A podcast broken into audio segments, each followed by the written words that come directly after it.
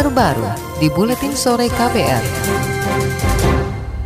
Saudara para pegiat anti korupsi yang tergabung dalam koalisi kawal calon pimpinan Komisi Pemberantasan Korupsi KPK mempertanyakan alasan panitia seleksi meloloskan nama-nama calon pimpinan KPK yang diduga bermasalah. Anggota koalisi sekaligus Direktur LBH Jakarta Arif Maulana mengatakan ada beberapa nama calon pimpinan KPK yang terbukti memiliki masalah kepatuhan terhadap aturan. Misalnya, tidak melaporkan harta kekayaan ke KPK, menerima gratifikasi atau rekam jejaknya berseberangan dengan semangat anti korupsi. Sebetulnya dari awal kita kan sudah mengkritisi ya pansel KPK yang ditunjuk oleh Presiden. Di antara nama-nama itu sebetulnya punya konflik kepentingan dan lolosnya nama-nama yang hari ini kita kritisi juga tidak lepas dari sebetulnya masalah di pansel itu sendiri.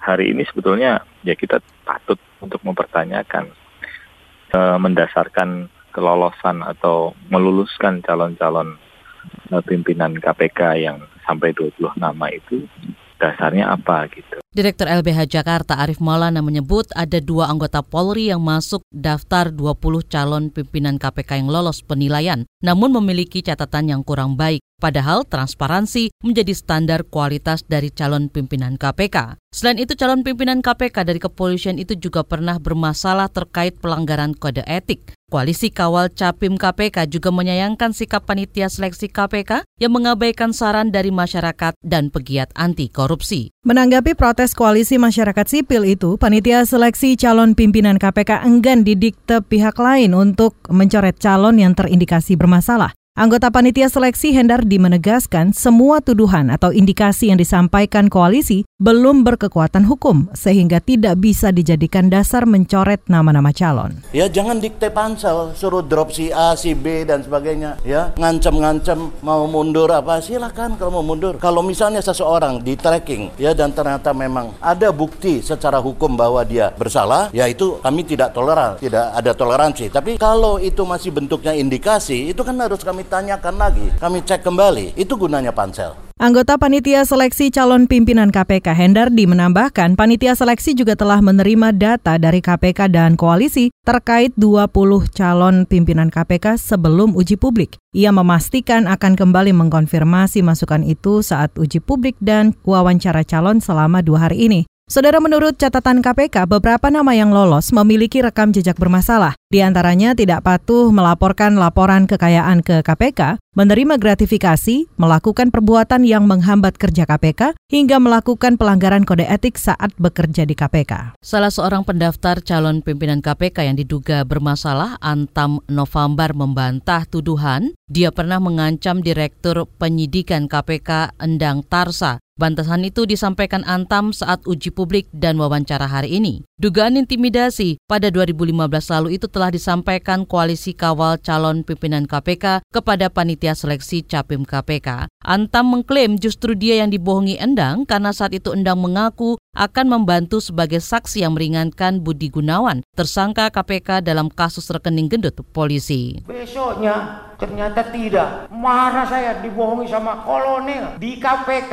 di lembaga yang dianggap, maaf kata, suci katanya. Kok diawaki sama Sindang Tarsa yang bohong? Saya telepon, direkam ini, ada rekamannya, silakan. Rekamannya ada di KPK. Marah saya, dibohongi. Nggak taunya saya marah kan. Eh, Sindang saya, lu takut sama Tuhan atau sama takut sama Abraham Samad? Takut sama Abraham Samad, silakan baca di rekamannya. Yang rekam mereka kok, bukan saya. Gila, salah satu calon pimpinan KPK Antam November. Menurut catatan KPK, Antam November diduga memiliki rekam jejak bermasalah dalam pemberantasan korupsi, yaitu melakukan perbuatan yang menghambat kerja KPK. Sementara itu, Komisi Pemberantasan Korupsi KPK meminta panitia seleksi calon pimpinan KPK tidak reaktif dan resisten terhadap kritik dari masyarakat. Juru bicara KPK Febri Diansyah menyatakan, pansel Capim KPK sebaiknya membuktikan integritas dan kinerjanya dengan bekerja semaksimal mungkin memilih calon pimpinan KPK yang kredibel dan berintegritas. Febri mengatakan kritik terhadap pelaksana tugas publik merupakan hal wajar. KPK mengajak penitia seleksi tidak perlu reaktif atau apalagi resisten dengan kritik-kritik tersebut. KPK juga sering dikritik dan kami menempatkan itu sebagai salah satu bentuk rasa kepemilikan publik. Jadi lebih baik kita melihat ke dalam dan membuktikan uh, kinerja dari pansel misalnya memilih calon-calon yang benar-benar berintegritas. Waktunya belum terlambat, masih ada proses uji publik. Jadi harapannya dalam waktu uh, singkat inilah kemudian hasil yang terbaik uh, 10 nama itu bisa dipilih secara sangat hati-hati. Juru bicara KPK Febri Diansyah menambahkan KPK tidak mempersoalkan calon pimpinan dari institusi mana pun. Namun bagi KPK rekam jejak integritas dari calon pimpinan KPK tersebut menjadi hal utama yang harus diutamakan oleh pendaftar calon pimpinan KPK. Saudara sejenak kita berolahraga bersama Friska Kalia. KPR Sport. Pemain naturalisasi Malaysia Muhammadul Sumareh akan memperkuat Malaysia saat menghadapi timnas Indonesia di kualifikasi Piala Dunia 2022 Grup G Zona Asia di Gelora Bung Karno, Jakarta, Kamis mendatang. Sumare merupakan pesepak bola kelahiran Fajara, Gambia yang mendapat kewarganegaraan Malaysia melalui naturalisasi pada Juli 2018. Winger 24 tahun itu melakoni debut dengan Harimau Malaya pada 12 Oktober 2018 saat Malaysia mengalahkan Sri Lanka 4-1 dalam laga persahabatan.